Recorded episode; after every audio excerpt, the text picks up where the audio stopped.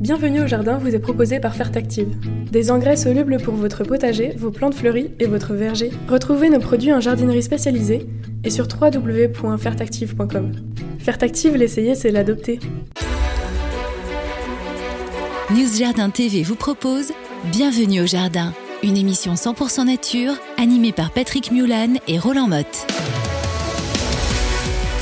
Et oui mes chers amis, nous sommes là, nous sommes en forme et nous sommes heureux d'être avec vous comme chaque samedi et comme chaque semaine je dirais puisque vous avez l'occasion de soit nous regarder pratiquement en direct de 8h à 9h le samedi matin, c'est sur YouTube et il y a le chat pour qu'on puisse se raconter des histoires les uns avec les autres, ou bien ben, tout le reste du temps, vous écoutez sur les plateformes de podcast ou vous regardez la vidéo sur News Jardin TV chaîne YouTube et vous nous voyez en chair et en os et on est très heureux de partager ces moments-là avec vous.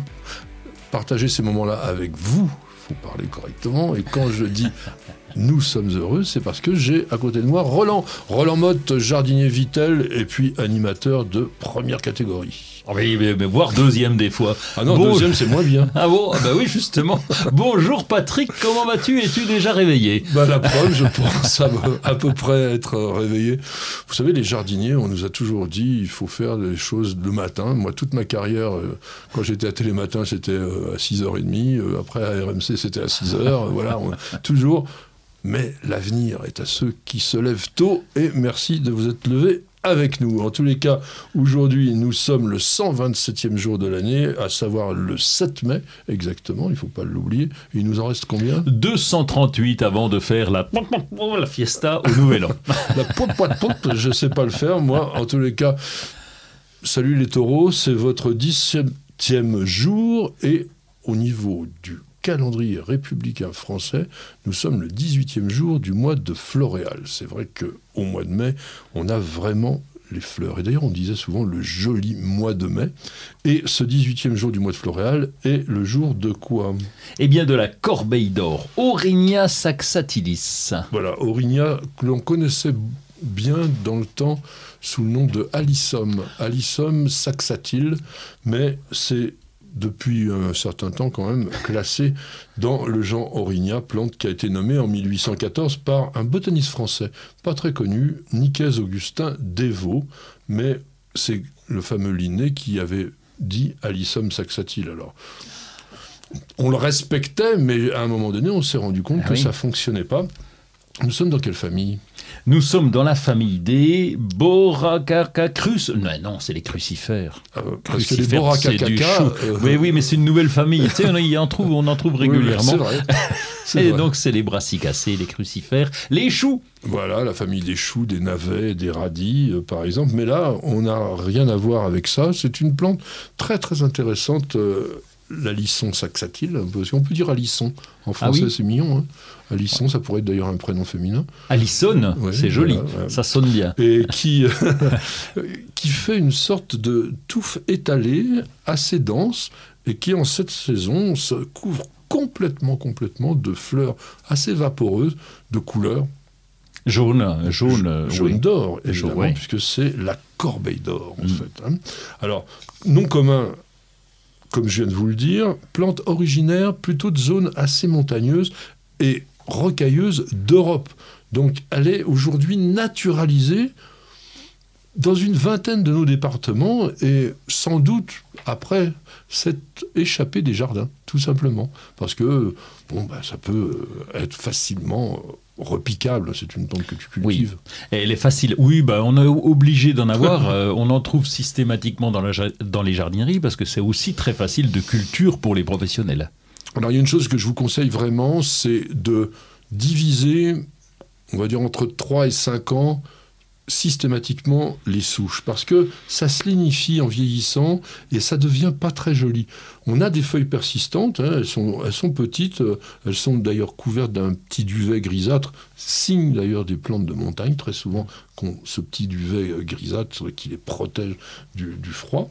Mais quand elle vieillit, eh bien, elle se dégarnit un peu, ça fleurit moins bien. Donc dès que vous constatez que la plante elle est plus dense, et bien à ce moment-là, on va la couper. Tu la plantes où, toi, en bordure euh En bordure, euh, j'allais te dire, elle se débrouille. J'en ai un petit peu dans une descente là, et on la laisse là parce que c'est joli, mais vraiment, on fait pas vraiment attention à elle. Euh, c'est vraiment, c'est autonome, Eh plante ben voilà. autonome. Mais ça, c'est ce que dit Roland, c'est très très bien. C'est une fois que vous la plantez, si elle est dans un sol suffisamment drainé, elle vous posera strictement aucun problème.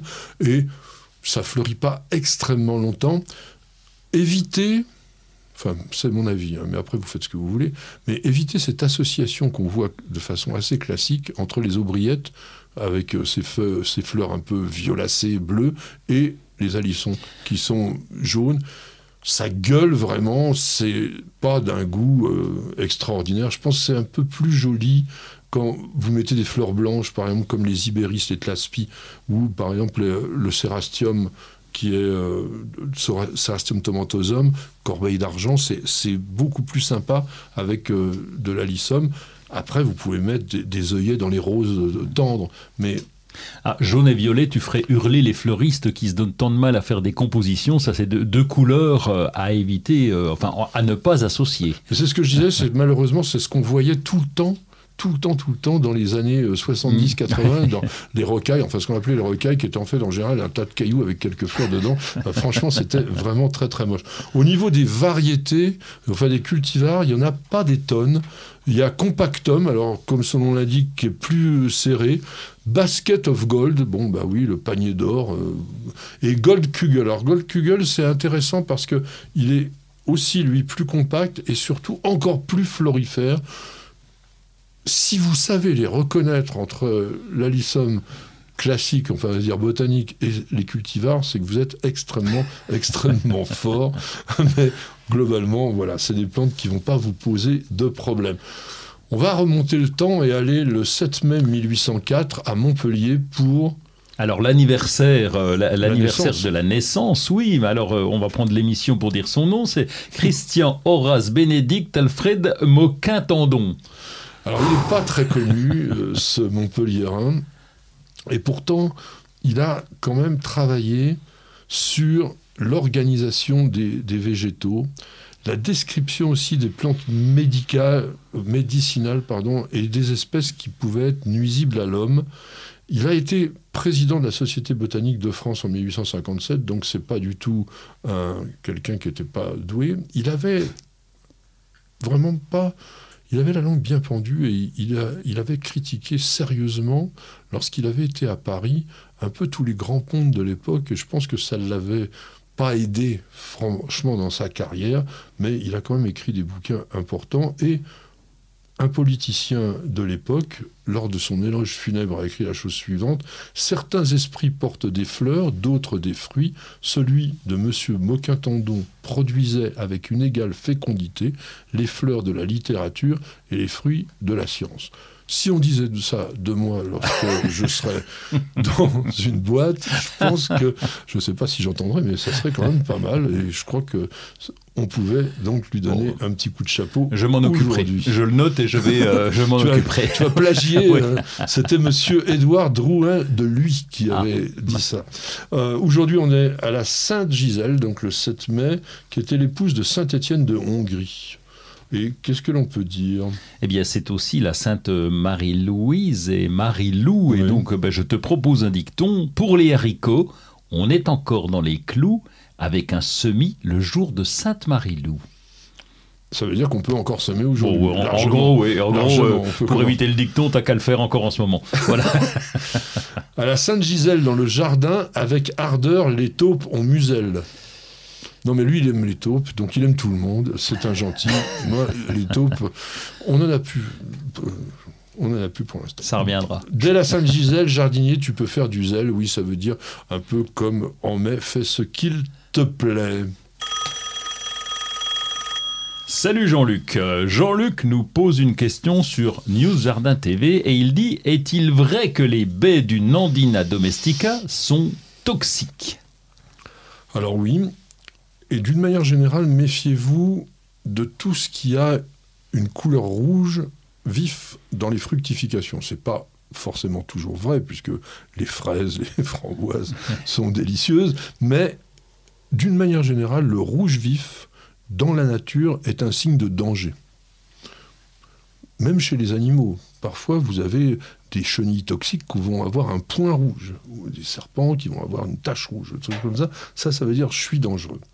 Et ces baies du Nandina domestica, qu'on appelle le bambou sacré, qui n'a rien à voir Oui.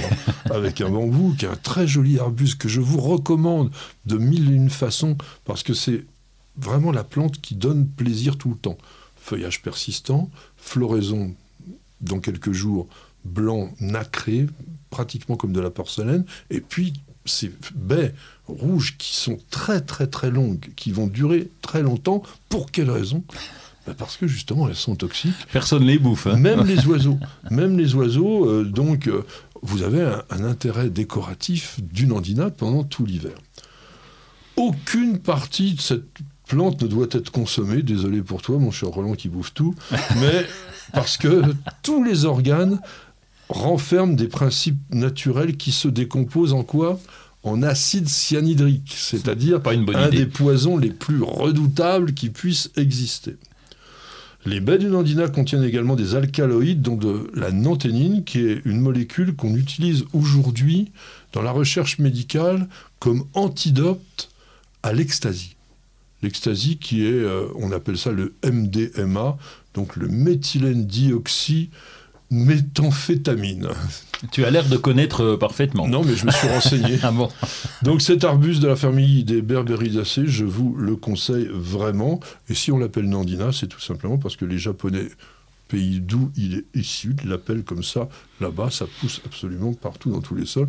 Et je pense que même si on lui disait qu'il n'est pas trop rustique, je pense que tu peux en réussir à vite. Ben, Je te le confirme puisque je- j'en ai planté et ils ont tenu. Et ils ont tenu. Vous n'avez pas la main verte? Alors prenez-en de la graine avec nos paroles d'experts. Je pense que vous avez pu le remarquer, nous sommes donc en plein cœur du printemps et c'est le moment où nous sommes, nous les jardiniers, excités comme des puces pour modifier notre jardin. c'est comme ça la puce Ah bah, en gros non, plan, ça oui. fait taupe un peu, Ouais, je trouve. Non, non, non, non, j'ai Ah bien oui. regardé, observé Ah, la ah, puce et la taupe et il y a une Et vraie tu t'es différence. entraîné devant Oui. ton miroir pour faire la puce. Bon, bah, très très bien.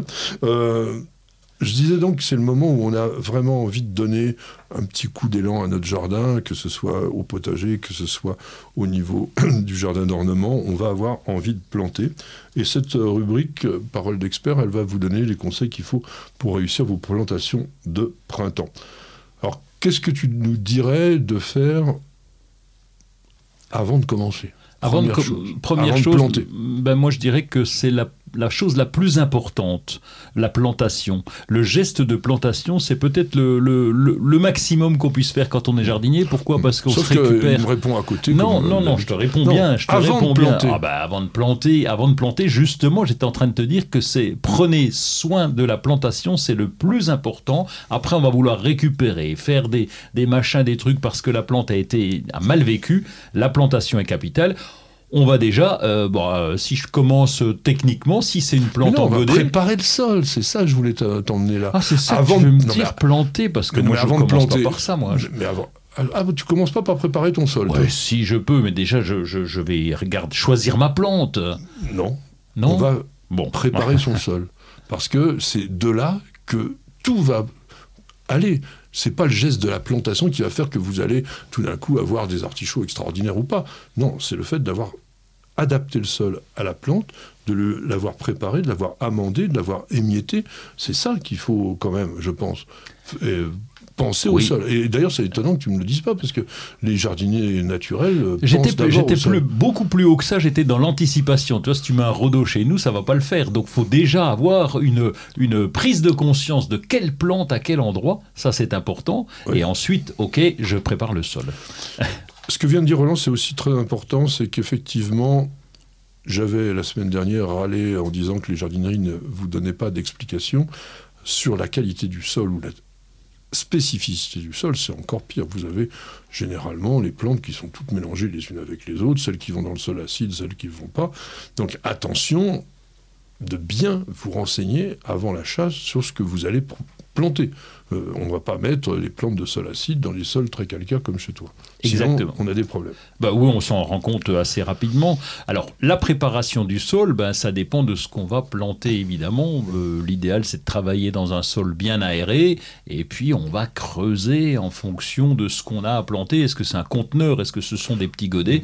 Bon, Mais Est-ce que par exemple, tout, tout ce qui est amendement ou engrais, tu en mets juste avant la plantation ou le sol, tu l'as vraiment préparé avant Non, c'est de la préparation en amont euh, et, et en- quand on plante, souvent le sol est bien, est bien meuble, est bien, bien prêt, donc euh, c'est de l'amont. Ça, c'est l'idéal. Si vous l'avez pas fait, donc pensez quand même à acheter un sac d'un- de terreau ou d'amendement.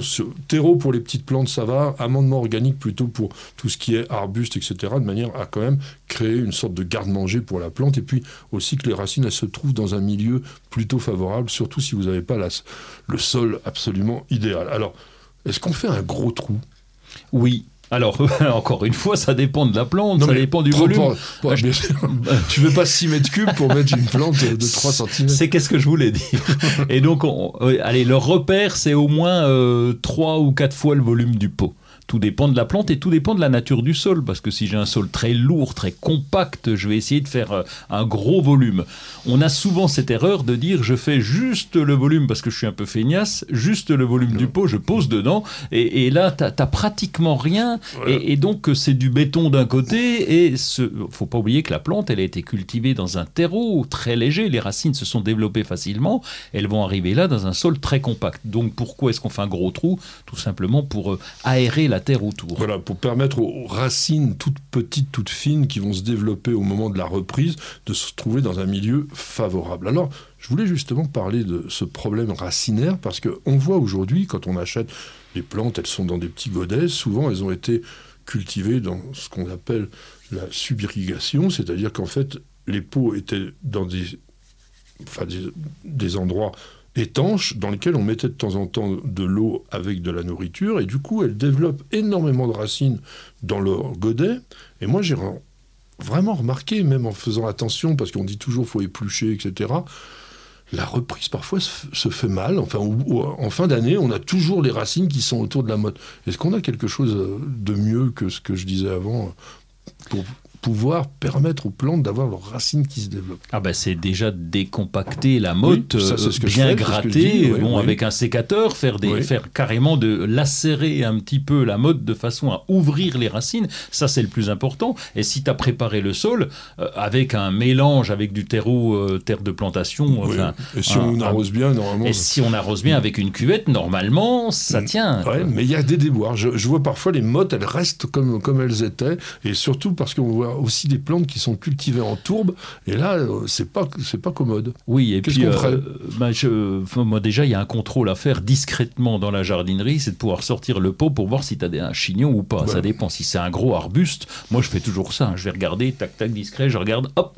Et euh, s'il y a un gros chignon, ça veut dire que la plante est peut-être là depuis deux ans, et je vais le laisser à mes amis, et moi je vais essayer d'en prendre une autre. Voilà, parce que elle aura plus de mal à vraiment se Oui. développer. Et les végétaux qui ont été cultivés en tourbe, vous savez, c'est tout pulvérulent quand vous les dépotez. Il faut bien tremper la motte soigneusement, qu'il y ait plus de bulles d'air qui remontent à la surface avant de mettre la plante dans son trou. Parce que la, la tourbe a un mal de chien à se réimbiber. Et le truc, le pire, c'est que vous plantez ça directement dans un pot, après vous arrosez, et vous avez l'impression que la plante est imbibée parce que l'eau va filtrer à travers le trou d'évacuation de l'eau. Alors vous dites, la plante, elle en a assez. Rien du tout.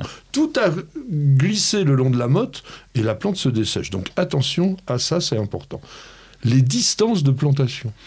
Ça, c'est capital. Là aussi, c'est euh, en amont, lorsqu'on a choisi sa plante, on doit connaître sa taille adulte. Ça, c'est la première chose qu'on devrait demander. Quelle est la taille adulte de la plante? Il est clair que c'est un arbre qui fait 10 mètres de haut et 5 mètres de large, la distance de plantation, on va essayer de les mettre tous les 5 mètres, enfin 2 mètres 50 si on prend le diamètre. Et donc, euh, il suffit de connaître ça, la taille adulte de la plante, pour se dire, ben voilà, je prends la moitié du diamètre et je plante à côté. Mais c'est vrai qu'au départ, ça fait parfois pas très joli. Vous avez votre jardin qui moche. est tout petit et vous vous dites il sera jamais euh, euh, très très beau, sauf que petit jardin ou petite plante deviendra grande. profondeur de plantation. Ça aussi, je voudrais qu'on en dise deux mots. Oui. Oui, parce que c'est un piège. C'est un piège, pourquoi? Parce qu'on fait un gros trou, on l'a dit, cinq fois le volume du pot quelquefois, donc tu te retrouves avec une profondeur importante. Le niveau des premières racines devrait être au niveau du sol. Pour ça qu'on met la bêche en travers voilà, sur le ou- dessus. ou jusqu'à 2-3 cm en dessous, ça peut le faire. Pas trop, pas trop plus. Enfin, ça, dépend, ça dépend si vous avez par exemple des plantes qui rejettent bien du pied. Tout ce qui est arbuste, par exemple, si vous l'enterrez un peu, ça a peu, peu d'importance. Il y a des plantes qu'il faut enterrer beaucoup. Par exemple, les pivoines arbustives, on va les enterrer au moins de 10 cm de manière à ce qu'elles puissent s'affranchir. C'est-à-dire qu'en fait, au niveau de la greffe, ça puisse se raciner. Mais d'une manière générale, il a raison, n'enterrez pas plus profondément la plante que ce qu'elle est au moment où vous l'achetez. Les tomates aussi d'ailleurs, hein, on Les enterre, tomates, on les enterre, on enterre la aussi. base. Tout à fait, tout à fait, tout à fait. Qu'est-ce que tu plantes en ce moment Tout? Tout. Ah bah là, tout est permis aujourd'hui. Tout est permis. Alors on peut planter de l'arbuste. On peut. Alors évidemment, c'est pas le moment pour planter les fruitiers parce qu'il est préférable de les Ah mettre oui. à l'automne. Mais comme on a des, des offres, on a des trucs, on craque un petit peu. Bon, on peut aussi les planter quand même. Mais c'est pas la bonne saison. Ça serait préférable de planter à l'automne. Alors, si vous plantez des arbres ou des arbustes assez importants en cette saison, mon conseil, c'est arroser tous les jours pendant les 8 à 10 jours qui suivent la plantation, de manière à ce que la plante, vraiment, elle puisse avoir ce milieu humide dont elle a besoin. Et, ça m'étonne qu'il ne l'ait pas dit, mais il n'a pas dû y penser, n'oubliez pas, on paille une Ah fois... bon? Pardon. non, mais on paille une fois qu'on a planté. Ah oui, oui, oui. Et la cuvette, hein, la cuvette, c'est important. Tu as parlé des arbustes, Oui. ça c'est capital. La cuvette, même si on paille. Pourquoi? Parce que l'arrosage, si on est en légère pente, l'arrosage il ruisselle. Oui, Et j'aimerais quand même euh, que tu dises deux mots, parce que la cuvette, quand on entend comme ça, on a La l'impression qu'il faut mettre une oui. cuvette. Non. La cuvette, c'est creuser légèrement le sol autour de la plante, on va dégager de manière à ce que l'on concentre l'ensemble de l'eau d'arrosage. Bienvenue au jardin. Patrick Mulan, Roland Motte. Mesdames, Messieurs, vous allez assister à un grand moment unique dans les annales du jardinage. Monsieur Roland Motte va se maquiller devant vous. Elles vendent des cartes postales et aussi des crayons. Alors je- pourquoi je vous parle de crayons? Ça, ce sont des crayons euh, pour se maquiller. Et donc euh, je le ferai peut-être. Ah, j'ai des lunettes, ça peut pas le faire. oui. Donc ça, ce sont des crayons à maquillage. Je vous montre aussi des crayons, de jolis crayons pour écrire. hein, Est-ce que tu t'es pas trompé d'émission là? Non, justement, parce que vous allez écrire. C'est un produit symbole qui est en lien direct avec le jardin. Pourquoi est-ce que c'est en lien direct avec le jardin? Parce que on utilise des crayons. Très bien. Puis après, qu'est-ce qu'on en fait des crayons? On les taille. Euh, Oui, on les taille. Et puis arrive un moment, on arrive au bout et on les utilise plus. On dit j'en fais quoi, etc. Eh bien là, la société Sprout World. Alors le Sprout, il est, euh, il est, il est en option. hein. Le sprout, ça veut dire jeune tige. Euh, oui, le sprout, moi, pour moi, ça avait une autre signification, mais bon, on va, on, on va rester là. Et une fois que mon crayon a été bien taillé, bien terminé, au bout ici, il y a une graine. Et que vais-je faire? Eh bien, je vais piquer mon restant de crayon dans la terre, dans un petit godet avec de la terre. Je vais le, je vais arroser évidemment. Tout est indiqué sur l'arrière du paquet en vous disant bah oui, c'est pas compliqué. Et là-dedans, il y a une graine, il y a un petit produit, un, un emballage biodégradable, et vous allez piquer ça et vous allez avoir des milliers de fleurs si évidemment vous utilisez des milliers de crayons. Ça, c'est un autre problème. Donc voilà, j'ai des crayons de couleur, j'ai des crayons de papier. Ça s'appelle Sprout, Sprout World, et donc euh, c'est une façon originale d'interpeller bah, les enfants en particulier sur euh, d'abord le zéro déchet et puis sur le fait de semer, de donner envie de faire un peu de jardin. Très curieux. hein, Je me le mets bon. sur l'oreille. Voilà. Non, mais il paraît que ceux qui font aussi euh, le maquillage, ils ont une odeur de fleurs. Ah, un parfum. Hum, ça sent bon le bois. Je- non, je ne crois pas, non. Euh, c'est ce que dit euh, le fabricant. Bon, en tous les cas, bon, c'est un clin d'œil, c'est un truc rigolo. Je sais pas si ça sert à grand chose. Ah je ben sais si. même pas, je sais même pas si vous aurez vraiment de résultats avec ça. Il va le faire. hein. Je lui obligé à le planter. Il vous le montrera, il va le filmer. On va voir ce que ça donne. Bon, en À même temps, c'est Roland Mode, donc ça risque de faire des choses mieux que ce que l'on ferait euh, en jardin- jardinage normal. 9,95 les 5 crayons, ça va, vous n'allez pas vous ruiner. Bah ouais, quand même. Oh bah oh non, bah alors là, tu nous parlais de parfum euh, l'autre jour à 250 euros et là, euh, et là 9,95, Moi, ça je vous, incite, je vous incite pas à l'achat, je vous, je vous informe. Oui. Moi, je voulais vous parler de la couleur tendance de l'année. Alors, toi, tu es un expert aussi là-dedans parce que tu as créé un, un groupe euh, qui s'intéresse aux couleurs. A priori, ça serait la Pantone 17 39 38 TCX Very Peri. Ça veut dire quoi? C'est un bleu. C'est un bleu euh, qui est la couleur de l'année 2022, qui est une couleur qui exprime l'inventivité et la créativité. Vous allez me dire, ils ont fumé ce matin entre les crayons euh, fleurs, les couleurs. Mais en tous les cas, au jardin, il semblerait que c'est un bleu pur. Évidemment, c'est assez rare au jardin. À part l'aconite, le delphinium, on a souvent des bleus qui sont teintés de rouge, qui sont un peu mauve. Donc là, on est sur une teinte vraiment bleue. Vous la verrez sur la vidéo, je vous mettrai vraiment cette couleur-là, et qui met en valeur, et ça c'est vrai, les clairs, les pastels, le jaune pâle, le crème, le rose, un peu rose de peau, rose carné, donc le vieux rose, tout ça, les mauves pâles, les gris, les, gris argentés, c'est très très joli avec le bleu, donc pourquoi pas, avec euh, par exemple, tiens, qu'est-ce qu'il y aurait comme, comme plante un peu qui serait dans les bleus? Les sauges, non? Parce que Oui, j'en ai, je la- n'ai la à la maison. la une sauge belle- des bleus, oui, oui. Une glycine de Chine, par exemple, yes. Ouais. Euh, Caryopteris? Caryopteris, oui, Bah la oui. barbe bleue, on l'appelle Ouais. d'ailleurs. hein. Après, dans les rosiers, on est quand même toujours plutôt dans les mauves, hein, les Charles de Gaulle, les, les Claude Brasseur, tout ça. Peut-être certaines la- lavandes, lavandes papillons, Ah peut-être. bon, euh, voilà. Au niveau des manifestations salon, la semaine prochaine, vous aurez les premières journées mondiales de l'art topiaire qui sont organisées par une association. Et pendant quatre jours, 150 jardins vont proposer des animations qui seront dédiées à cet art relativement méconnu qui est quoi l'art topiaire Ah ben, L'art taupière, c'est l'art de faire des, des taupières. Donc on, on va tailler les arbres de façon. mesdames, messieurs, Eh, attends. écoutez cette explication. L'art topiaire, c'est l'art de faire des taupières. Je vous remercie. On a tout compris.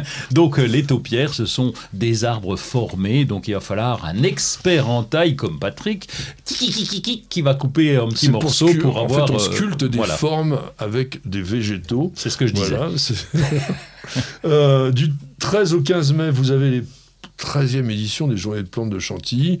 On ne peut pas les rater. Le thème cette année, c'est le respect, le respect de tout, le respect de la nature, le respect de la croissance, le respect de l'harmonie, le respect de tout ce que vous voulez. Euh, Surtout, bon, peu importe même le thème, mais c'est l'endroit où il faut être, parce que c'est là, vous avez la concentration la plus importante de tous les pépiniéristes possibles et imaginables. On parlait de taupière, idem du 13 au 15 mai, mais là on est au château de la Balue. Vous avez une fête des plantes qui s'appelle Taupière, l'art et la manière, et vous aurez dans ce jardin où il y en a des très très beaux euh, sujets en, en, en taupière, eh bien la possibilité de d'avoir des spécialistes qui vous raconteront un petit peu comment ils font et ils vous démontreront aussi la taille. Il y a sur News Jardin TV, évidemment, un reportage sur les jardins de la Balue. Alors toi, tu as un truc encore absolument extraordinaire avec des espèces de capsules pour le, le, Oui, le moi, j'en- café. alors j'en- j'en peux plus, j'ai un problème. Je bois beaucoup de café. Bon, ça, c'est chacun se débrouille. Et j'ai cherché avec euh, grand, beaucoup de mal des, des- des capsules qui se compostent. Ça, ça me dépasse déjà d'avoir, mais bon, tant pis, je fais comme ça. Et, et ça ne se composte pas. Bah je suis non, obligé de les couper. euh, Non, pas en aluminium quand même, non. Euh, J'ai regardé sur le paquet, il y avait marqué, euh, oui, vous inquiétez pas, compostable et tout et tout. Mais je suis obligé de les couper, je les retrouve après dans, dans mes... je- ça se mes- composte en 6 ans, quoi. oui, c'est ça, quoi. Ça met un peu de temps. Donc, il y a une entreprise qui s'appelle, qui s'appelle, j'ai perdu son nom, elle s'appelle... Idocaps. Voilà, Idocaps. Ils ont fait un système très bien parce que là, vous allez faire vous-même vos capsules. Là, c'est vraiment Avec une biodégradable. imprimante 3D Pratiquement, Bon, c'est encore plus simple. hein. On, a, on a un machin avec des petits trous dedans, on met le café, on racle, clac, clac, clac, clac, et on a nos petites capsules qui sont complètement biodégradables, qui vont s'adapter à, à la machine principale qu'on connaît, et vous allez faire vos capsules vous-même. En deux semaines, ils ont vendu plus de 300 dispositifs parce que finalement, il y a plein de gens qui sont comme moi, qui font du café, mais qui sont emmerdés avec le compost. Et donc là, eh bien, avec avec ce produit-là. En fait, il vaut mieux un percolateur, quoi, parce que c'est la même chose. Tu mets ton, ton café, tu le fais chauffer, puis après tu jettes le marc. Oui, on peut aussi, oui, puis on peut se faire le café comme ma grand-mère en le moulant, etc.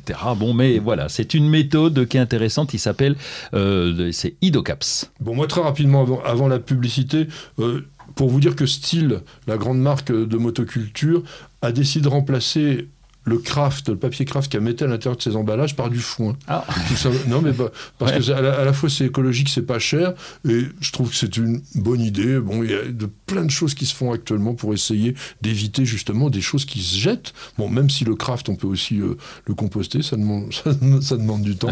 Mais en tous les cas, bon, je vous l'avais promis, vous l'avez maintenant, c'est la page de publicité. On se retrouve très vite. Pour un beau jardin d'ornement, choisissez la gamme d'engrais Solapiol, utilisable en agriculture biologique. Composé de matières premières 100% d'origine naturelle, il libère progressivement et durablement tous les éléments nutritifs dont vos plantes ont besoin. Pour l'application, rien de plus simple. Épandez l'engrais au sol, griffez légèrement pour l'incorporer, puis arrosez. Deux à trois apports dans la saison suffiront. Solabiol, votre partenaire pour un jardin magnifique au naturel.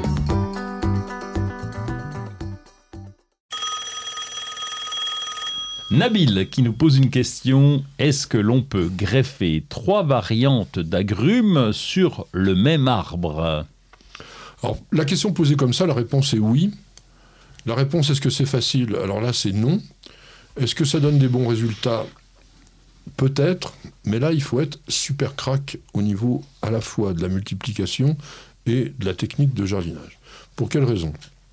C'est que à partir du moment où sur un même porte-greffe, vous allez mêler les variétés, il va y avoir une sorte de compétition qui va se créer entre eux. Et généralement, vous en avez toujours une qui prend le pas sur les autres. Donc il faut déjà trouver, si possible, des variétés dont la vigueur, le développement est assez similaire. Et ensuite, il va falloir jouer du sécateur de façon extrêmement habile pour pouvoir, habile nabile, Oui. pour pouvoir équilibrer tout cela. Donc Oui. c'est pas du tout évident. Il y a des artistes de cela, puisque j'ai pu découvrir que un monsieur qui s'appelle Sam Van Ecken, qui est professeur à l'université de Syracuse dans l'État de New York, avait créé l'arbre aux 40 fruits. Il a greffé 40 variétés de fruits à noyaux sur le même porte-greffe, et il arrive à récupérer, bon alors 40, ça va être vraiment d'une complexité. Mais il n'y a, pas que- lui. J'ai vu euh, dans les agrumes 6 ou 7 variétés greffées sur certains arbres. C'est extrêmement difficile. Il faut faire de la greffe de bourgeons. On ne fait pas de la greffe enfante, etc. Parce que l'arbre, serait vraiment dans des difficultés pour reprendre. Il faut juste greffer un petit bourgeon. C'est difficile. Et généralement, ça donne pas de bons résultats. C'est simplement une curiosité. Je sais pas, t'as tenté ce truc-là. On avait ça euh, sur les pommiers auparavant, où il y a des, Ah, il y on a trouve des, toujours ça dans le pépinière. des marques qui, qui proposaient en disant Mm. voilà, vous avez trois variétés, mais il y a un déséquilibre, comme tu le dis, à, à peu près chaque fois. Donc méfiez-vous avec ça, c'est anecdotique, mais ça peut le faire. On vous montrera une petite photo, ça sera rigolo. Vous cherchez la petite bête? Toutes les réponses dans le dossier de Bienvenue au Jardin. La reine des fleurs, vous la connaissez, c'est la rose. Les premières vont commencer à s'épanouir, là, selon les régions, il y en a peut-être déjà qui sont même en fleurs. Et je voulais qu'on vous fasse un focus particulier aujourd'hui sur la rose de France. Cocorico, la rose tricolore, la rose de Provins, la rose gallique, le rosa gallica, qui est à l'origine quasiment de la plupart des hybrides de roses anciennes. C'est le rosier qui a été le cultivé le plus anciennement dans nos jardins. Alors, tu sais depuis quand on cultive des roses? 2000 ans. Non? Avant Jésus-Christ. Avant Jésus-Christ, oui. Ça fait, 2000 ans, donc ça fait 4000. ben voilà, ça fait Ah oui, 4000, si je compte déjà bien. pas mal. En revanche, l'hybridation contrôlée, comme on fait aujourd'hui, elle ne remonte qu'au 19e siècle. Et c'est pour ça qu'on a les variétés de rosiers, qu'on devrait appeler des cultivars, puisqu'ils sont d'origine horticole, sont tous issus des années 1800 et quelques, pour les plus anciennes. Dans les rosiers Gallica, qu'est-ce qu'ils ont comme particularité? Mais c'est de la rose un petit peu simple, non, quand même? C'est pas, pas une rose aussi sophistiquée que celle qu'on trouve euh, aujourd'hui. Exactement, sur la rose gallique de base, c'est-à-dire le rosa gallica botanique, comme on mm. dit. En revanche, on a obtenu des variétés extrêmement intéressantes. Et quel était leur intérêt principal de ces roses galliques? C'était le parfum. Ah oui, c'est vrai que c'est parfumé, oui. On va commencer par présenter dans ce groupe des roses galliques, et vous verrez qu'il n'y a pas que des roses à fleurs simples, parce qu'après, l'homme est arrivé là-dessus. Là oui, je sais qu'il n'aime pas les hommes. Moi, j'aime bien les jardiniers qui font des belles choses. La rose des apothicaires. Rosa gallica variété officinalis, d'ailleurs qui est très connue parce que c'est la rose rouge de Lancastre. Je ne sais pas si tu te rappelles cette histoire de la guerre des deux roses. Il y avait la, rose de York qui était blanche et la rose de Lancastre qui était rouge et qui était les armoiries de deux familles qui se sont battues comme des chiffonniers à l'époque du Moyen Âge jusqu'à ce que... Alors je ne sais pas qui était la fille et qui était le garçon, mais ils sont mariés De chaque famille, il y en avait un de chaque famille, ils se sont mariés. Ah. Et du coup, ça a été la rose un petit peu de la réconciliation. Et ils ont eu des bébés roses. Voilà, ils ont eu peut-être des bébés roses. Oui, on, on était à, l'époque euh, des croisades. ça a commencé à cette, à cette époque-là, où on a commencé donc à apprécier la qualité médicinale. Je ne sais pas trop à quoi ça sert, franchement, euh, au niveau médicinal. La rose gallique, euh, bon, on peut se faire des tisane de cynorhodon. Des, confitures, mais. Non, mais confitures, c'est pour pas médicinal. Oui, c'est ça. Donc, plantes qui ont quand même un développement relativement important, ça fait un bon mètre. Feuilles rugueuses, ça c'est particulier. Pas autant que rugosa, mais quand même rugueuse, vert foncé.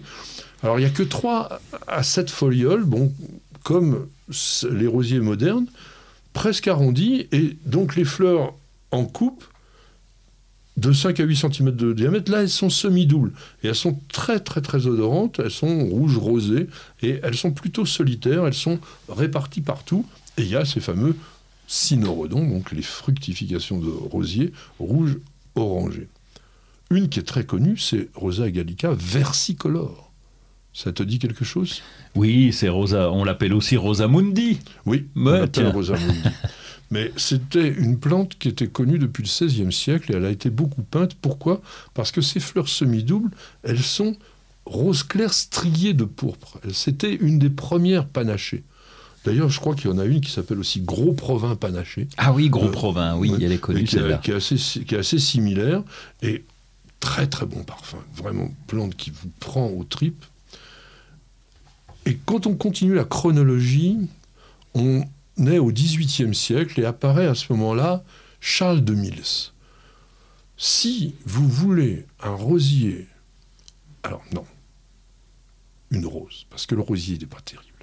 Il est très malade, il est, il est, attaqué par tout ce qu'on veut, mais la rose. Oh, oh Exactement la rose ancienne telle qu'on l'imagine, très double, en quartier, avec des grosses fleurs, hein, ça peut faire 12 cm, et avec une couleur qui n'est pas aussi intense que Cardinal de Richelieu, mais qui est quand même un peu comme ça. C'est pourpre cramoisi, lit de vin violacé. Et quand vous avez des roses de cette couleur-là, alors là, on n'est pas dans le parfum agréable, on est dans le parfum enivrant, dans le parfum mhm. époustouflant. C'est extraordinaire.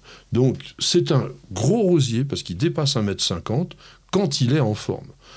En revanche, systématiquement, là je suis désolé pour Roland, mais il faut le traiter. Parce que si vous... Non, non, c'est impossible. C'est impossible de... T'as pas de rose autrement, quoi. Mais non, on n'a rien. Euh, oïdium et tache noire, il est complètement abîmé. Conseil quand même pour ce type de plante fragile, on le met dans un endroit dégagé. Il faut que ça puisse être aéré. Alors pas en plein courant d'air, parce qu'à ce moment-là, il ne fleurit pas, mais il faut que ça soit bien aéré. Donc dans un massif, on ne le serre pas, parce que si l'humidité se concentre sur ses feuilles lorsqu'il pleut, etc., là, il est malade systématiquement. Tu es en train de nous dire qu'il ne faut pas le planter au jardin, quoi Hein si vous êtes, comme Roland, un intégriste du naturel, donc que vous, que, que vous ne changez jamais votre voie que vous avez tracée, même pour protéger une plante exceptionnelle, mais à ce moment-là, oui, vous, vous- vous regardez simplement les photos qu'on vous mettra euh, sur le. le- Ça ira alors. Il y a beaucoup d'autres galliques, il y a même des, des livres entiers là-dessus. Il y en a un quand même, je vous l'ai évoqué, Cardinal de Richelieu, il est apparu pratiquement une centaine d'années plus tard que Charles de Mille. C'était curieusement un rosier qui a été créé en Hollande, mais il est encore moins solide que Charles de Mille. C'est sans doute une des roses les plus foncées qui existent, c'est un parfum sublime, mais alors C'est une merde. rosier. quoi. Bah, on n'a pas un équivalent, euh, non? Il n'y a pas quelque chose de, de plus pratique? Dans le moderne, Bah oui, de moins malade qu'il ait une rose qui Éric lui ressemble. Tabarly. Ah, bah voilà. Eric Tabarly qui est grimpant, qui est un meillant, euh, pourrait ressembler, mais il n'a pas le parfum. Ah. Et il n'a pas la densité. Président de 16 aussi, c'est un très très beau euh, rosa gallique euh, pourpré avec le centre lilas, grosse fleur toujours, parfum. Pas trop puissant celui-là, mais subtil, vraiment très agréable. Alors attention, je ne vous l'ai pas dit, mais tous les galliques sont non remontants. Donc ils vont fleurir là mai-juin, souvent de façon assez opulente quand ils sont en forme.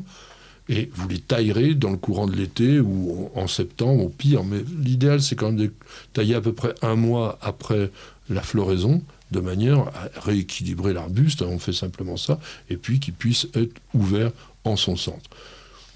Il y avait aussi Impératrice Joséphine, il y avait Tricolore de Flandre. Enfin, il y en a beaucoup chez les Galliques. Et il y a une collection euh, à la roseraie de la cour de Commères. On peut trouver des roses galliques en grand nombre. C'est Atomic Joe qui nous pose une question sur New Jardin TV. Ça serait sympa qu'un jour, quand même, vous parliez de la Lycoris radiata, une très belle fleur originaire du Japon. Oui, alors ça Alors- c'est vrai, ce genre de questions, on peut nous les poser en, euh, de milliers de plantes, mais bon, j'ai pensé que ça valait quand même le coup de vous parler de Lycoris radiata parce que c'est une plante bulbeuse très peu répandue en France pour une raison de base. Ça gèle Bah oui. Ah oui. Ça gèle, on l'appelle amaryllis du Japon, on l'appelle aussi lys araignée rouge. Et là, vous avez tout de suite déjà une certaine idée. Ça va faire une très très jolie fleur rouge. On est dans la famille des amaryllidacées. On a quoi dans les amaryllidacées Les amaryllis. Oui, hein bravo. Alors, Mais on a des- surtout les, bon, les narcisses, par exemple, Oui. on connaît peut-être un peu mieux. On a aussi euh, tout ce qui est personnage, par exemple. J'ai- Voilà. j'ai vu des photos, la, la fl- la- la fleur est Ah, merveilleuse. de hein. Lycoris radiata Ah oui, oui. c'est beau. Alors, Magnifique. Contrairement à ce que nous a dit notre auditeur, c'est pas une plante originaire du Japon, c'est une plante d'origine chinoise. Mais elle est arrivée au Japon il y a très longtemps et elle a été adorée. Et elle est toujours adorée au Japon. Avec cette chance qu'ils ont eue, c'est que dans le sud du pays, il fait doux et elle s'y est naturalisée. Et alors ça, je voudrais voir ça un jour dans ma vie. Elle prospère autour des rizières, Ah. au, au bord des cours d'eau, etc. Donc, au mois, ouais, vers la fin du printemps, on doit pouvoir voir des spectacles absolument sublimes. Euh, non, quand je dis à la fin du printemps, c'est à la fin de l'été, parce que c'est une plante qui fleurit en fin de saison, un peu comme l'amaryllis belladonna, et qui a donc des fleurs caractérisées par ces longues étamines recourbées vers le haut, et une floraison qui dure environ deux à trois semaines quand même. Alors, ce qu'il faut savoir, c'est que la plupart du temps, ces plantes n'apparaissent qu'après, pardon, les feuilles de ces plantes n'apparaissent qu'après la floraison. Et pendant longtemps, ben, la plante elle ressemble à rien, et elles vont rester pendant tout l'hiver, et c'est là le problème que l'on a. C'est que la végétation est décalée avec cette floraison automnale, développement du feuillage en hiver, et à la fin du printemps, ploum, la plante rentre en dormance. Donc la mettre dans ces conditions-là, dans nos régions, c'est quand même assez compliqué. Mais en Méditerranée, ça pourrait le faire? Alors en Méditerranée, ça pourrait le faire, mais il faut faire attention, la rusticité, elle est donnée à moins 5 degrés, ce qui veut dire plutôt zéro, généralement. Donc dans, en Méditerranée, oui, mais dans un endroit où il ne gèle jamais. Il y en a, hein, Oui. il y en a. Mais donc vraiment faire très très attention parce que quand on dit moins 5 degrés, c'est moins 5 degrés pendant de très très courtes périodes. Donc il faut un été sec, ça c'est vrai, la Méditerranée ça marche bien. Vraiment un sol humifère et une lumière plutôt tamisée avec du soleil pendant pratiquement 6 heures par jour minimum. Donc climat effectivement méditerranéen, peut-être même, mais les étés sont parfois humides, sur la façade atlantique, dans certaines zones assez douces, euh, comme on a dans notre pays. Sinon, euh, vous allez planter le bulbe, comme on fait avec un, un amaryllis, et puis, une amaryllis, pardon, et puis après, on va avoir cette Oui. végétation. 3 à 5 cm de profondeur maximum, sinon vous aurez des feuilles et vous n'aurez pas de fleurs. C'est une plante qui n'aime pas beaucoup être dérangée non plus, euh, parce que son bulbe, une fois qu'il est installé, il est plutôt casanier. Alors maintenant que je vous ai raconté tout ça, qu'on est parti au Japon, en Chine, etc., on prend 3-4 secondes de tranquillité, on écoute un petit message de publicité et on revient tout de suite. Plantez, plantez encore. Gardez le rythme. Allez-y, vous êtes doués. Mettre les mains dans la terre. Nourrir, partager, faire grandir. Surprenez-vous. Fertiligène, révélez votre nature. Bienvenue au jardin. Patrick Mulan, Roland Motte. Mon cher Roland, je sais que tu es un adepte du jardinage actif et efficace. Que vas-tu faire la semaine prochaine dans le jardin? Ça maintient en forme. Je vais faire un tour euh, dans les. Je vais être plutôt ornement là, parce que là, on a, on a Oh. une période intermédiaire. C'est. la- Notez. Mais oui, la semaine prochaine, on va, on va planter tout ce qui va arriver de partout, là, les, les légumes, etc. Euh, J'attends encore, je suis prudent. Et donc là, petit tour dans les rosiers, justement, mais les beaux, les vrais, ceux qui tiennent debout sans maladie. Et jetez un petit coup d'œil parce que les pucerons commencent à arriver. On peut avoir de quelques premiers rejets qui dépassent, donc euh, un petit coup de taille. Et puis, bah, les photos pour Instagram, parce que les premières fleurs, ça c'est toujours euh, quelque chose de euh, d'é- d'émotionnellement euh, fort. Oui, oui. Au niveau ro- rosier, euh, puceron, bah, on peut aussi euh, mettre un petit bon coup de jet d'eau pour euh, les faire tomber. Oui, On oui. peut aussi euh, accrocher quelques coccinelles, euh, des petits sachets de coccinelles. T'as jamais fait ça? Si, bien sûr, les coccinelles. Alors, on, on a les coccinelles qui se mettent au pied carrément. C'est des petites boîtes. Maintenant, Oui. tu les ouvres et puis elles vont se débrouiller toutes seules. Donc, euh, oui, moi j'ai vu des sachets, mais- des sachets en Oui. papier craft, on les ouvre et puis on les accroche. Et puis la, oh, la coccinelle elle sort vite fait. hein. Oui. Et ça- bon, faut pas avoir de fourmis parce que il y a la guerre quand même. Il y a la guerre. enfin, ouais. la coccinelle, elle est- euh, oui, ça dépend. ça dépend des fourmis. elle, elle est moins nombreuse que Ouais, les fourmis, ça, c'est ouais. ça. Donc voilà, les rosiers. Donc euh, et puis faire toujours le tour parce dans, que dans ce qu'il vous dit, excusez-moi, mais, mais dans ce qu'il vous dit sur les rosiers, c'est quand même très important, puisqu'on a vu euh, précédemment dans la rubrique sur les roses galliques que beaucoup sont très très fragiles par rapport aux maladies, mais l'intérêt, si vous voulez un jardin naturel, c'est de sélectionner les variétés qui sont réputées, et notamment celles qui ont un label ADR. oui, Alors, je vous donne pas la traduction. Allgemein Deutsch Rose- Rosenhäuten-Promfunge. Autre chose Oh, là, alors Ouais. là, là, franchement, T'es contrôler quand même si c'est vrai. Bon, enfin, globalement, c'est un truc comme ça. Oui. Ce sont des rosiers qui sont mis dans des conditions difficiles de culture, jamais euh, ni fertilisés, ni euh, traités, ni rien, pendant trois années, Oui, et qui ensuite donc sont regardés, enfin même pas ensuite, pendant toute la période, notés par des experts, et lorsqu'ils ont obtenu la note qu'il fallait, eh bien, on leur donne ce label-là. Donc, quand il y a marqué ADR sur l'étiquette de votre rosier, vous pouvez être certain que c'est quand même quelque chose de costaud. La norme est difficile à obtenir et il y a une dizaine de jardins. hein. donc c'est pas juste dans un jardin. hein. Il y a euh, dix jardins, donc on a des climats différents. Donc il y a ça à faire. Finir de sortir les plantes méditerranéennes. Maintenant, ça craint plus rien, même s'il y a un tout petit coup de froid, c'est pas grave. J'en ai encore deux qui traînaient dans la serre, je vais les sortir. J'ai récupéré un calistémon. Attention, on me l'a donné, je ne l'aurais pas acheté spontanément Oui. pour les Vosges. Alors, c'est pas ce qui est le plus frileux, mais euh, ça ne réussit pas forcément tout le temps longtemps en pot. C'est ça, c'est le problème. Euh, on en a, euh, je te dirais ce qu'on a. On en a déjà un depuis l'année dernière. Il a passé l'hiver dans la serre, donc normalement il est à peu près pas trop mal. On va voir ce qu'il va nous donner maintenant. des plantes comme les bougainvilliers, dont on a déjà parlé, franchement, des, même maintenant, moi je ne le sors pas là. Mm. On les laisse en véranda, nous, au moins jusqu'au 15 mai. Ce sont des plantes ultra frileuses, les bougainvilliers. Plantes qui sont originaires du Brésil et qui ont besoin d'une plein de soleil. Donc, tant qu'on peut les mettre dans la serre, ils sont encore plus contents. Il faut bien les arroser parce qu'effectivement, comme tu disais la semaine dernière, ça monte en température, donc ça pompe de l'eau. Mais attention quand même. Le muguet du 1er mai, qu'est-ce que tu en fais Ah bah oui, alors euh, l'idée c'est quand on offre du muguet ou lorsqu'on vous offre du, du muguet, c'est pas des brins qu'il faut qu'on vous offre, c'est des petits pots avec les griffes dedans qu'on va pouvoir replanter dans un endroit un peu ombragé. Là, ça va, on en a près des hostas justement, pourquoi pas. Dans- ben, en plus, sous, sous ton sapin, le sol est un peu acide, ça va vraiment lui plaire. C'est parfait, donc euh, on récupère euh, chez les voisins euh, les, les, les muguets, vous inquiétez pas, je vais les mettre au compost et tac, vous les replantez discrètement. Ça peut devenir envahissant. Le, le muguet, Oui. j'ai remarqué, soit il veut, soit il veut pas. Oui. Si, alors ça, c'est une bonne réflexion jardinière. une plante, vous voulez, vous, puisque vous êtes jardinier, vous n'êtes pas la nature, vous allez dire, je te mets là, parce que ça vous plaît. Si elle ne veut pas, vous n'insistez pas, il faudra la déplacer, parce que jamais elle voudra. Donc ça, c'est une règle de base. Tu te plais, tant mieux. Tu te plais pas, je te déplace, ou alors... euh, le, le muguet il va nous le dire tout de suite, hein, Ah parce oui. qu'il va pas repousser, Oui, donc euh, on, va, on va être ça peinard. va assez donc, vite. Faut- Désherbage Eh oui, bien sûr. Bah là, il y a du monde. hein. Il y a du monde au balcon. Là, là pour les coins qu'on n'a pas payé, paillé malheureusement. Et même dans les paillages, il y a quelques plantes. Il y a des renoncules qui commencent à pousser au travers.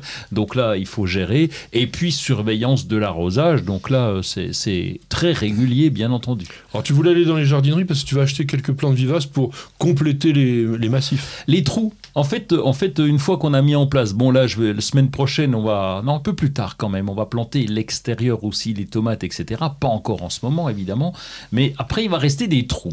Donc ces trous, soit je fais des semis, soit tu as l'opportunité de trouver des choses très sympas en jardinerie. Moi, je m'en fous, je les connais. Donc ça va, contrairement à ce que tu disais la semaine dernière en disant il n'y a pas assez de de- d'informations euh, sur les plantes que nous trouvons.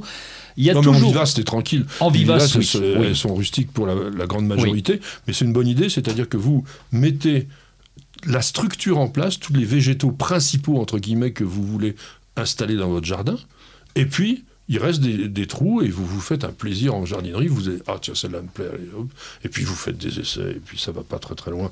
Bon, c'est quand même le moment de planter les, les condimentaires, même les basiliques qui sont quand même très frileux.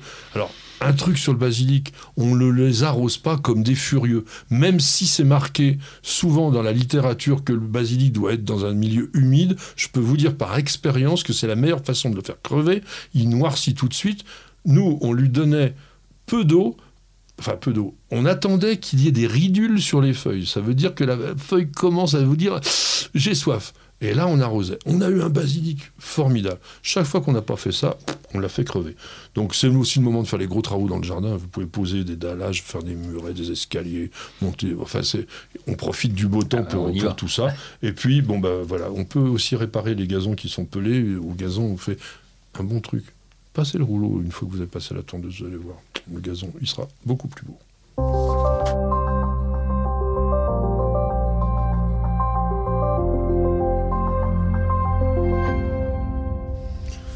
Nous allons aller cette fois-ci en Irlande dans les voyages via Instagram que nous réserve notre ami Roland. Oui, et on va voir euh, Martin Birdwatch. euh, Birdwatch, euh, donc euh, c'est en Irlande, comme tu l'as dit. Et ça Martin, veut dire euh, observation Martin, oui, des ça. Bird- alors d'ailleurs, Birdwatch, c'est, il y en a plusieurs. hein. Il y a 21, euh, ils appellent ça succursales dans tout le pays. Oh, ce sont- C'est une je pense- association? je pense que ce sont des associations, 21 antennes, qui organisent ré- régulièrement des sorties, des conférences. Ils vont voir les oiseaux. C'est gratuit, c'est ouvert à tous les publics. Et Martin en fait partie. Et Martin nous montre des photos qui sont adorables. Il y a 1650 publications, 16 000 abonnés quand même. Donc euh, il nous montre la grande mésange, euh, le jackdaw, euh, de la famille des corbeaux. Je savais même pas que ça existait cette bête-là. Le grand pic tacheté. Enfin bref, il nous montre tout un tas d'oiseaux pris sur le fait euh, dans les jardins, dans la nature. Et vraiment, c'est des très belles photos. Eh bien ça vous fera plaisir, vous passerez un bon moment. Je vous propose de passer un bon moment avec ce livre où se cache la biodiversité en ville de Philippe Clergeau et Nathalie Machon chez CAE. CAE, ou je sais pas, je pense qu'on dit peut-être quoi. tiens, tu tombes justement sur les corbeaux, tiens, tu vois, les corbeaux qui font des problèmes de poubelle.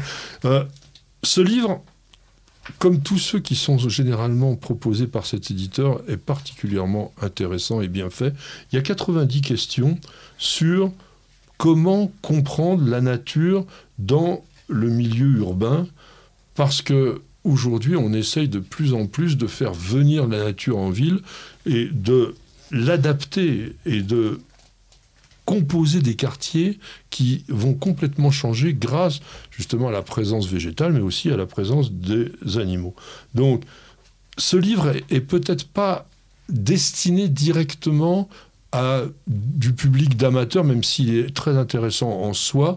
Il est positionné par rapport aux naturalistes, aux gestionnaires de villes, de manière à pouvoir s'impliquer mieux dans les programmes qui sont proposés par les milieux urbains. On vous explique quand même les bénéfices des espaces naturels, euh, ce que vous apporte par exemple la végétation au niveau du contrôle thermique, hein, simplement l'abaissement de la température par l'évapotranspiration, l'épuration de l'air, l'épuration de l'eau et, et du sol.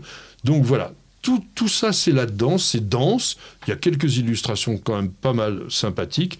C'est très bien fait puisque ce sont des questions et des réponses, donc vous pouvez en prendre picorer des petits morceaux. Ça s'appelle Où se cache la biodiversité en ville? Ça vaut, je ne sais plus combien, je vais vous le dire, 19, 19 euros. C'est pas trop cher pour un petit livre qui est vraiment très, très, très intéressant. Alors là, on va parler curieusement d'un livre sur un sujet qui n'est pas tellement traité par la littérature horticole, des racines et des bulbes. Donc, parler des plantes à racines, parler des plantes bulbeuses, des plantes à tubercules.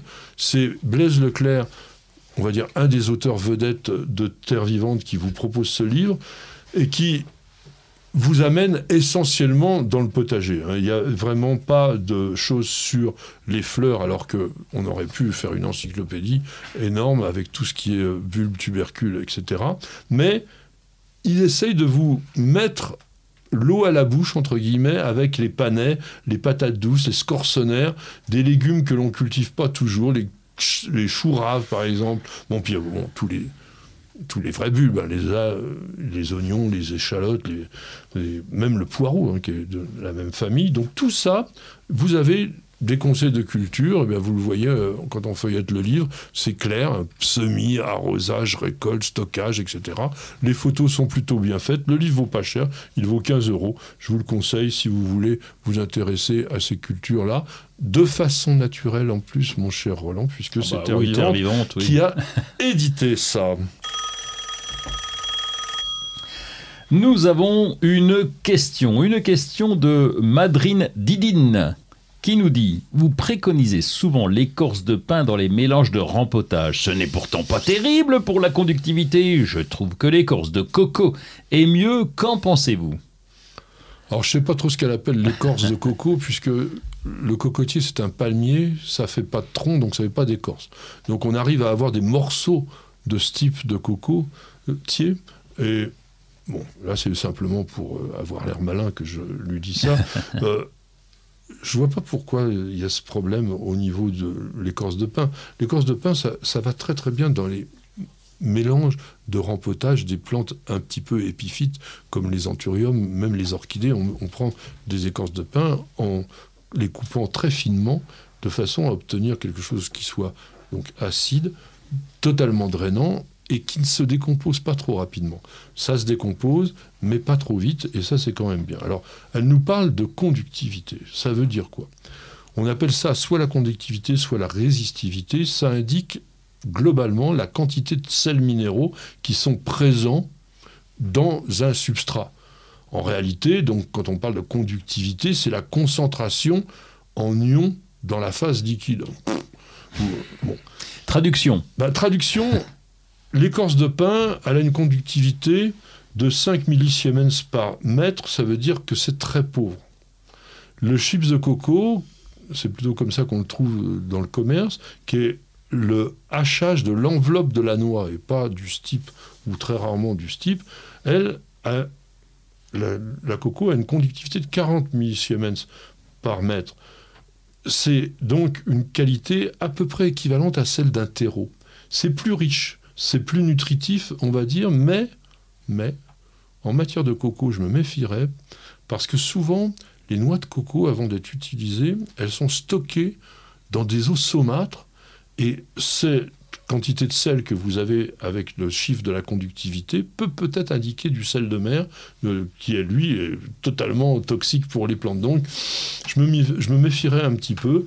Bon, la chips de coco retient mieux l'eau, fait plus de l'éponge que l'écorce de pain, beaucoup plus, hein, puisque on est sur 600 millilitres par litre de rétention en eau sur le chips de coco, on est à 150 millilitres sur l'écorce de pain, mais c'est plutôt un avantage, je dirais, pour l'écorce de pin, parce que d'une manière générale, le jardinier amateur, il a tendance à trop arroser ses plantes d'intérieur. Et puis, on va dire quand même sur le plan écologique, je pense que l'écorce de pin est quand même un matériau plus local que l'écorce, enfin que le chips de coco qui a voyagé euh, la moitié de la planète pour arriver jusqu'à nous. Donc moi je vois pas pourquoi Très on bien, mettrait Patrick. pas d'écorce de pin dans le rempotage. Non, Non on n'a qu'à faire comme ça. On est d'accord. Eh bien si on est d'accord, tout va bien. Patrick, Roland, racontez-moi une histoire de plante, de jardin ou de jardinier. Mes chers amis, on ne pouvait pas passer à côté de la fleur que l'on appelle parfois de façon un petit peu ironique, et pourtant c'est dommage de dire ça, l'orchidée du pauvre. Ouais, c'est malvenu parce que c'est bien plus gros que l'orchidée finalement. hein. Voilà, on va parler, on va parler de l'histoire botanique des légendes autour de l'iris. L'iris qui est une des fleurs, je pense pourquoi on l'a comparé à l'orchidée, c'est à cause de la richesse de la palette de couleurs. Et chez les iris, comme chez les orchidées, on a parfois des couleurs presque antinomiques. On va avoir du bleu et du marron, enfin des choses extraordinairement variées, bizarroïdes. Et l'iris, pourquoi il a d'ailleurs toutes ces extraordinaires couleurs? Eh bien, tout simplement parce que c'était la fleur messagère des dieux dans l'Antiquité et qui descendait de l'Olympe dans un arc-en-ciel. Ah oui, donc elles ont chopé les couleurs en passant dans l'arc-en-ciel. Exactement. D'accord, ah, c'est beau. On y reviendra. L'iris donc a donné son nom à la famille des, Des iridacées. des iridacées. Beau, tu parles. Et qu'est-ce qu'on trouve? On trouve 70 genres et environ 1800 espèces. Tout le monde le sait, ça. hein? Dont Ben, eh ben, les crocosmia, tiens, les crocus. Ouais. Ça en fait partie, ça? Ouais. Qu'est-ce que j'ai encore en Du magasin? Du glaïeul, oui. Euh, Qu'est-ce que j'ai Du- euh, du- bah, Oh, le tigridia, très Oui. joli. Le tigridia, j'adore ça. Comment on appelle ça en français? J'en sais rien, mais c'est le- La la, fleur de pan. Ouais, C'est pas ça. de pan, la fleur pan. La fleur pan. Ouais, bah, comme un pan. Un pan. P- P-A-O-N, hein, Bah pas oui. pan. euh, bing, Pan. oui. Sparaxis, morea, diorama, diorama, la canne à pêche des anges.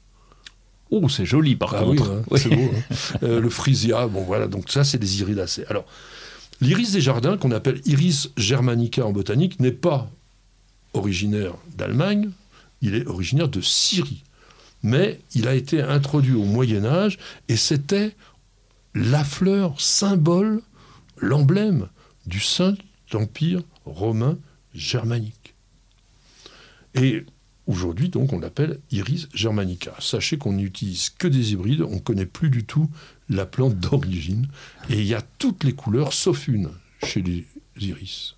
Qu'est-ce qu'on n'a pas? On n'a pas de bleu peut-être? Ah, si. Si, on a le bleu, oui. bleu. Bon, oui, ça y est, maintenant je m'en souviens. Qu'est-ce qu'on n'a On pas n'a pas? le rouge. On n'a on Ah pas, oui, on le rouge géranium. Chez, on, Ouais. a, on, a des, on a des rouges bruns, Oui. on a des orangés euh, ou des roses foncés, mais le rouge, le, comme on dit le rouge géranium, euh, le rouge fraise, on ne l'a pas.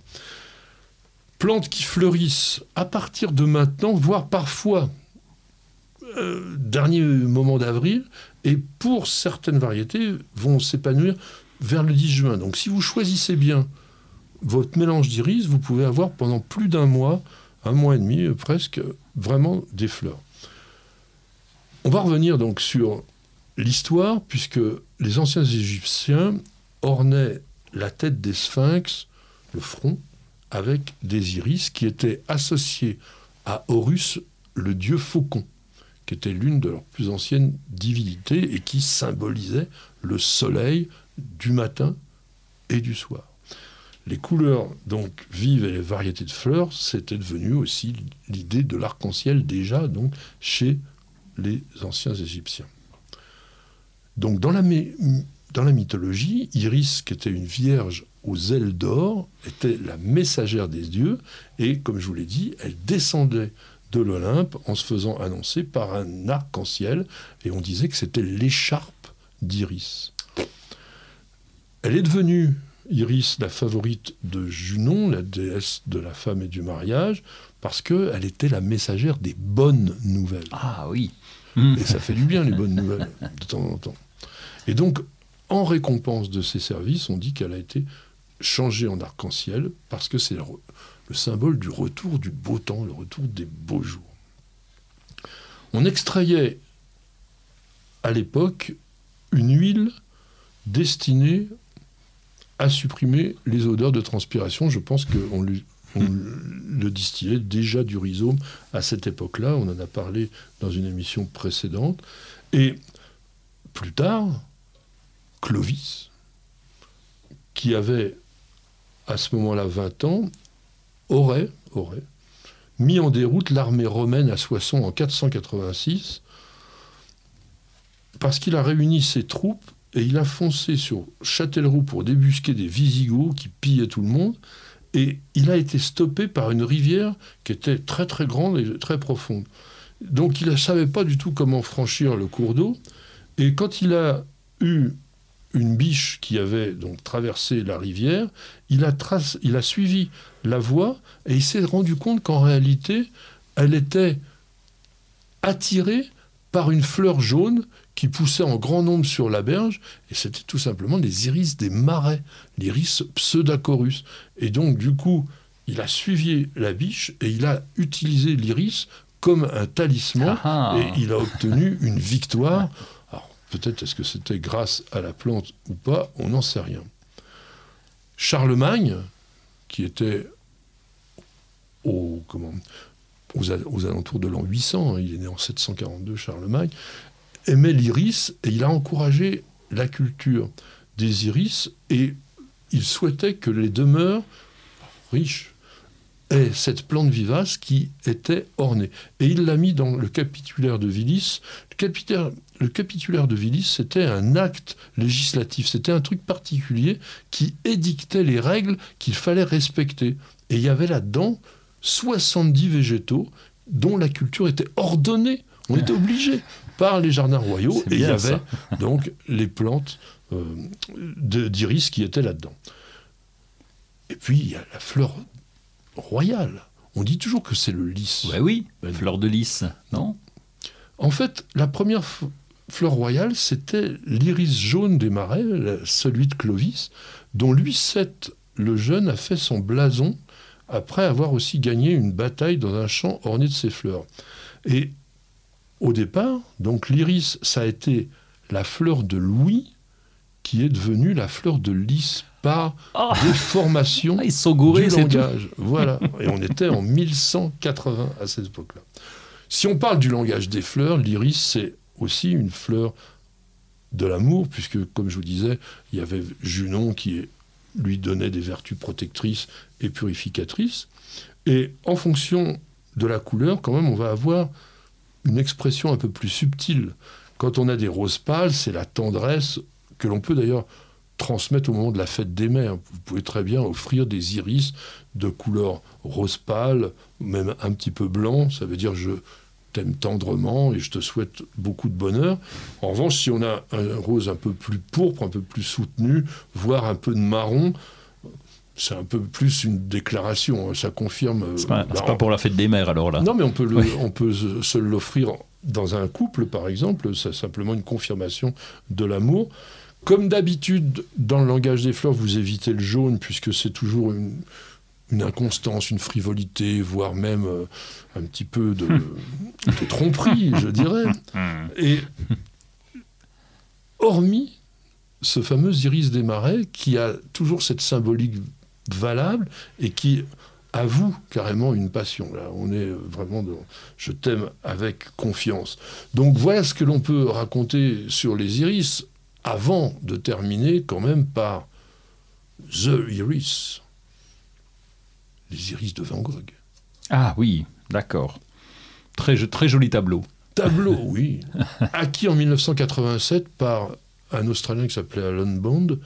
53,9 millions de dollars. Ah ouais. Environ 48-49 millions d'euros. Et qui est quand même que le troisième tableau le plus cher non, du mais c'est déjà bien, là. On va se contenter de ça. Nous. Voilà. Euh, bah, c'est toujours un Van Gogh, hein, le plus cher. C'était le portrait du docteur Gachet en 90, 82,5 millions d'euros. Wow. Mieux que le loto. Ah oui. Ah non, bien que. Quoique. L'euro Quoi, million. oui, c'est ça peut vrai. aller jusqu'à 200. On s'égare. Et on terminera en disant que Iris est un très très joli prénom qui peut être, pour une jeune femme, fêté le 5 octobre. Le 5 octobre, c'est le jour de la Sainte Fleur. Comme il dit, je vous aime avec confiance. Nous, on vous aime aussi avec beaucoup de confiance, puisque vous nous faites confiance en étant de plus en plus nombreux à regarder cette émission qui se termine maintenant. Merci, merci beaucoup de nous avoir suivis jusque-là. On vous souhaite très très bon week-end, très bonne semaine, bon jardinage, c'est vraiment la grande période. On avait toute l'équipe autour de nous, il y avait Stéphane aux manettes, il y avait notre ami Miguel là, qui continue à regarder son écran pour être sûr que tout est bien cadré. Nicole qui surveille tout le monde parce qu'elle c'est l'organisatrice de tout ce monde-là. Roland était là, on te retrouve Oui. partout. Bah oui, partout, oui. Surtout, Partout. surtout là. Partout, surtout là, mais non, non, mais allez, allez voir ces, ces photos sur Instagram, c'est toujours sympa. Il y a celle de Nicole aussi, de plus en plus nombreuses aussi sur Instagram. Et puis Perline, Perlinette, notre petit bébé Westy là qui est là et qui est notre mascotte et qui vous dit aussi salut. Et avec Roland, on vous dit Bienvenue au jardin.